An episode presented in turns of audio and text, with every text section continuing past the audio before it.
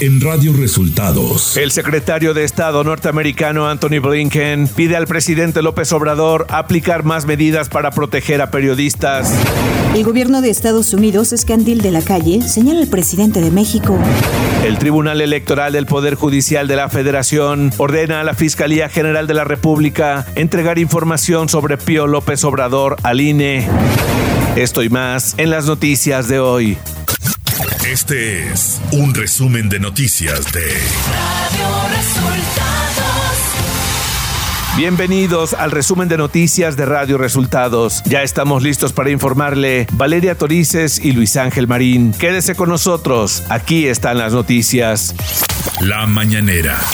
Ante lo expresado por el secretario de Estado de Estados Unidos, Anthony Blinken, sobre los asesinatos de periodistas en México, el presidente Andrés Manuel López Obrador dijo en la conferencia de prensa de este miércoles que el funcionario estadounidense está mal informado. Pues yo creo que está mal informado, porque de lo contrario estaría actuando de mala fe. Lo que él está sosteniendo no es cierto. Desde luego es muy lamentable que haya asesinatos de periodistas, ya lo sabemos, nada más que en todos los casos se está actuando, no hay impunidad, no son crímenes de Estado. López Obrador agregó que esta declaración podría considerarse un acto injerencista y señaló que en Estados Unidos los gobiernos son candil de la calle. En Estados Unidos los gobiernos tienen esa mala costumbre de que son candil de la calle, de oscuridad de la casa. No de ahora, ¿eh? El mandatario mexicano pidió a Anthony Blinken que responda por qué el gobierno estadounidense financia a grupos que están en contra del gobierno mexicano. A mí me gustaría que ya que está actuando y está opinando el señor Blinken, que nos informe por qué están financiando a un grupo opositor, a un gobierno legal, legítimo. ¿Por qué le están dando dinero al grupo de Claudio X González? Que me responda eso. Y pedirle de favor que se informe y que no actúen de manera injerencista. Durante la conferencia mañanera de este miércoles, Elizabeth García Vilchis informó sobre la alerta que emitió la COFEPRIS por un medicamento alterado que se usa contra el cáncer. La Comisión Federal para la Protección contra Riesgos Sanitarios emitió una alerta sobre nuevos lotes falsificados del medicamento Keytruda que es utilizado para tratar pacientes con melanoma metastásico o no removible y cáncer de pulmón. La farmacéutica Merck pidió a la población que toma este medicamento revisar el número de lote en la caja para descartar cualquier riesgo. El presidente Andrés Manuel López Obrador señaló una actitud muy arrogante y prepotente del gobierno de Austria ante la solicitud del penacho de Moctezuma a través de una carta enviada al presidente de ese país el año pasado. El año pasado. Es una actitud muy arrogante, eh, prepotente y pues este no hay justificación de que no pudiera trasladarse. Ni siquiera estamos planteando como tú lo sostienes que fueron unas personas allá a decir que los devolvieran, que era nuestro. No, era para que se exhibiera. Radio Resultados Nacional. El secretario de Estado norteamericano, Anthony Blinken, la noche de este martes a través de su cuenta de Twitter, externó su preocupación por la cantidad de periodistas asesinados en lo que va del año en México, por lo que pidió al gobierno que encabeza el presidente Andrés Manuel López Obrador aplicar más medidas de protección a la prensa. El Tribunal Electoral del Poder Judicial de la Federación emplazó este martes a la Fiscalía General de la República a que cumpla a la brevedad la sentencia que le obliga a entregar al Instituto Nacional Electoral información de la o las carpetas de investigación iniciadas contra Pío López Obrador. En sesión privada, el tribunal advirtió que la Fiscalía está en incumplimiento de la sentencia de 22 de diciembre pasado, por la cual se le ordenó entregar al INE dicha información con fines de fiscalización. El presidente de la Suprema Corte de Justicia de la Nación, Arturo Saldívar, denunció que hubo una operación de Estado para proteger a la familia de Margarita Zavala y no involucrarla en el caso de la guardería ABC, en cuyo incendio ocurrido en Hermosillo, Sonora en 2009, murieron 49 niños. El ministro Saldívar dio a conocer esto durante la presentación de su libro 10 años de derechos, autobiografía jurisprudencial. La Sala Superior del Tribunal Electoral del Poder Judicial de la Federación determinó que el presidente López Obrador incurrió en propaganda gubernamental durante la veda por el proceso de revocación de mandato, por lo que confirmó la suspensión de distintas publicaciones relacionadas con las actividades del mandatario en Sonora. Esto luego de que el PAN presentó una queja ante dicho tribunal. La Suprema Corte de Justicia de la Nación ordenó frenar los juicios de amparo pendientes en juzgados y tribunales de todo el país en contra de la ley de industria eléctrica hasta que el Pleno de Ministros resuelva sobre la constitucionalidad de esta norma, la cual es impugnada por empresas privadas de generación de energía. A partir de este miércoles, un día después de publicarse en el Diario Oficial de la Federación, entra en vigor una reforma para que quienes tomen casetas de cobro en las autopistas se les va a imponer una sanción desde tres meses hasta siete años de prisión y una multa de entre 9.622 a 48.110 pesos, de acuerdo con la reforma a la Ley de Vías Generales de Comunicación. La Secretaría de Infraestructura, Comunicaciones y Transportes declaró y habilitó el Aeropuerto Internacional Felipe Ángeles, ubicado en Santa Lucía, para operaciones internacionales, toda vez que cuenta con la infraestructura, instalaciones, señales de identificación, equipos y servicios adecuados. Economía. Los precios del petróleo estuvieron a punto de alcanzar este martes los 100 dólares ante el incremento en las tensiones en la crisis de Ucrania, luego de que legisladores rusos dieran su aval al presidente Vladimir Putin para el uso de la fuerza militar en el extranjero, elevando los temores de una invasión, mientras que Estados Unidos y Europa anunciaron sanciones contra Rusia. El presidente López Obrador ofreció este martes una comida al empresario Carlos Salazar Lomelín, quien termina su periodo como presidente del Consejo Coordinador Empresarial. El mandatario dijo que no todo fue miel sobre hojuelas, pero fueron más las coincidencias con Salazar Lomelín y reconoció que el líder empresarial ayudó en las negociaciones del TEMEC, aceptó incrementos al salario mínimo y de cuotas para las pensiones y otros acuerdos que se lograron junto con el sector obrero y empresarial. Clima.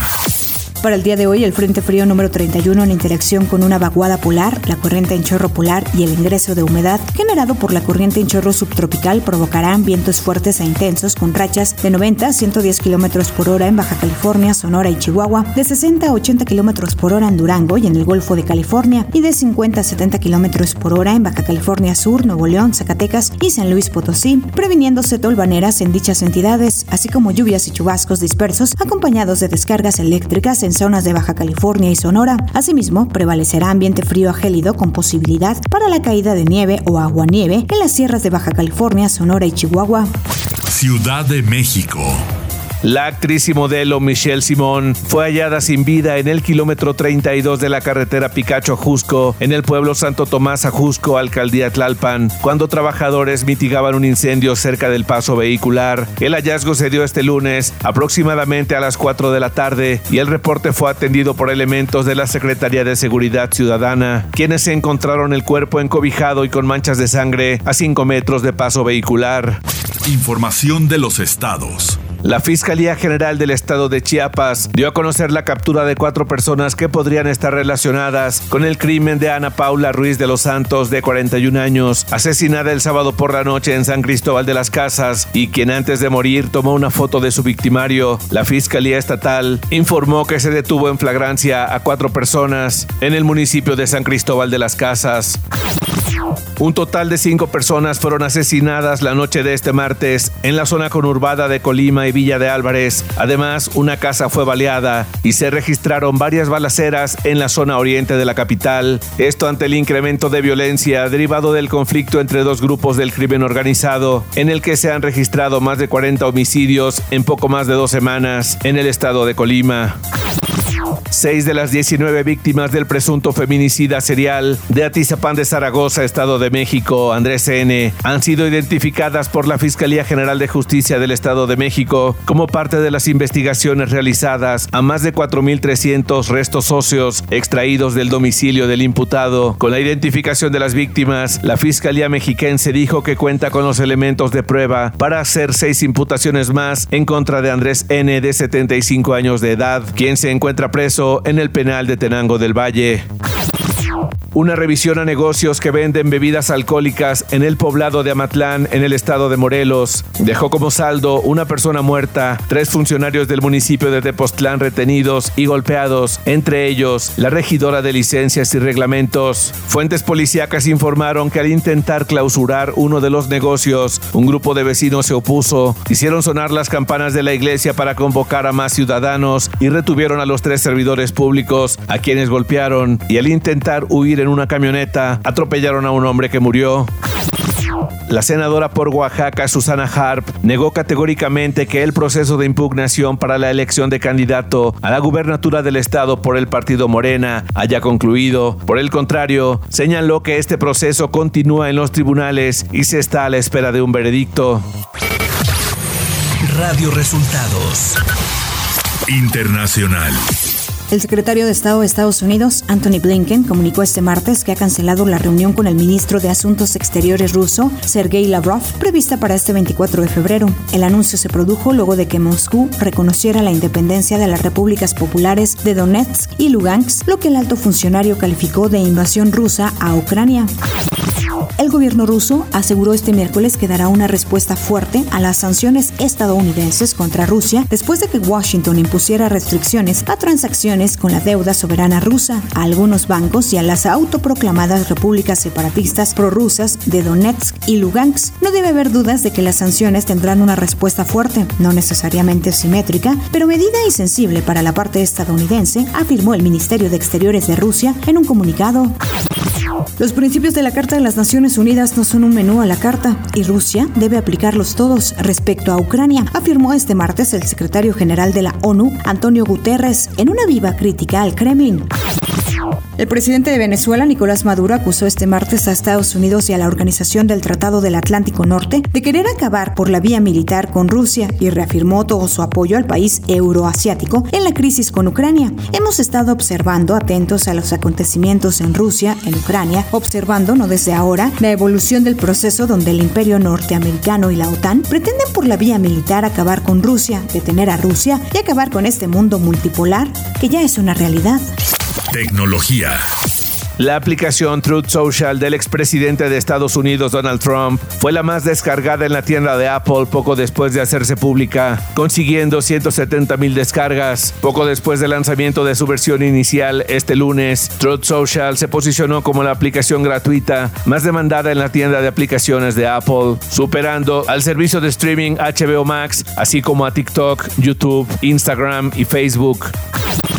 El CEO de Meta, Mark Zuckerberg, informó que a partir de este 22 de febrero se ha ampliado la disponibilidad de Facebook Reels para iOS y Android a más de 150 países de todo el mundo, además de presentar a creadores de contenido nuevas formas de ganar dinero, con las que Meta podría pagar hasta 35 mil dólares a los creadores de contenido en Reels. Espectáculos. Tom Welling anunció que el desarrollo de la serie animada de Smallville sigue en desarrollo. Quiero ser la voz de Clark, quiero que Erika Durance sea la voz de Luis y esto va a ser divertido, dijo Tom Welling. Además, señaló que podría haber una historia de multiverso, aunque no dejó en claro si se trata solo de las versiones animadas de Superman o planearán conectarla con las encarnaciones live action. Deportes. El tenista alemán Alexander Zverev fue suspendido del abierto mexicano de tenis por conducta antideportiva, luego de golpear su raqueta contra la silla del juez al término de su partido de dobles de la segunda ronda este martes por la noche. Zverev y su compañero Marcelo Melo de Brasil perdieron ante la dupla del británico Lloyd Glasspool y el finlandés Harry Heliobara. Más tarde, el tenista lamentó su comportamiento y se disculpó a través de redes sociales. El León se convirtió en el segundo equipo clasificado a los cuartos de final de la Liga de Campeones de CONCACAF 2022 al vencer un gol por cero, 3-0 global al Guastatoya de Guatemala en el partido de vuelta jugado en el estadio Nou Camp. Y hasta aquí las noticias en el resumen de Radio Resultados. Hemos informado para ustedes Valeria Torices y Luis Ángel Marín.